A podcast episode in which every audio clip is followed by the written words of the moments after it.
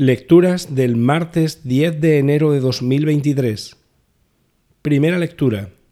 Lectura de la carta a los Hebreos. Dios no sometió a los ángeles el mundo venidero, del que estamos hablando.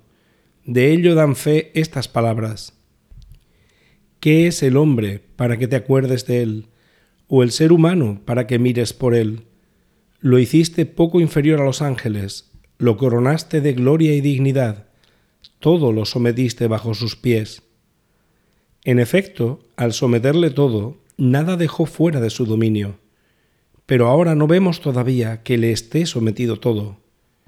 Al que Dios había hecho un poco inferior a los ángeles, a Jesús, lo vemos ahora coronado de gloria y honor por su pasión y muerte, pues, por la gracia de Dios, gustó la muerte por todos. Convenía que aquel, para quien y por quien existe todo, llevar a muchos hijos a la gloria, perfeccionando mediante el sufrimiento al jefe que iba a guiarlos a la salvación. El santificador y los santificados proceden todos del mismo. Por eso no se avergüenza de llamarlos hermanos, pues dice, Anunciaré tu nombre a mis hermanos, en medio de la asamblea te alabaré. Palabra de Dios. Salmo responsorial. Diste a tu Hijo el mando sobre las obras de tus manos. Diste a tu Hijo el mando sobre las obras de tus manos. Señor Dios nuestro, qué admirable es tu nombre en toda la tierra. ¿Qué es el hombre para que te acuerdes de él, el ser humano para mirar por él? Diste a tu Hijo el mando sobre las obras de tus manos.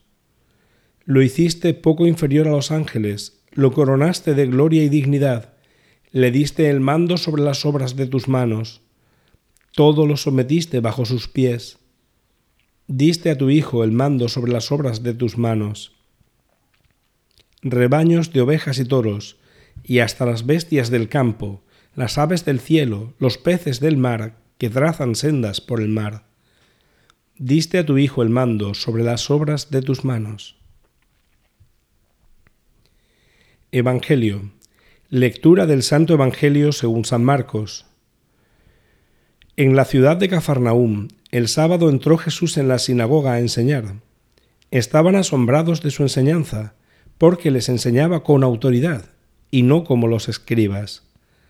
Había precisamente en su sinagoga un hombre que tenía un espíritu inmundo y se puso a gritar, ¿Qué tenemos que ver nosotros contigo, Jesús Nazareno? ¿Has venido a acabar con nosotros? Sé quién eres, el santo de Dios. Jesús lo increpó, cállate y sal de él. El espíritu inmundo lo retorció violentamente y dando un grito muy fuerte salió de él. Todos se preguntaron estupefactos, ¿qué es esto? Una enseñanza nueva expuesta con autoridad.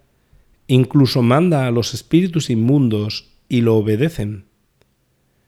Su fama se extendió enseguida por todas partes, alcanzando la comarca entera de Galilea. Palabra del Señor.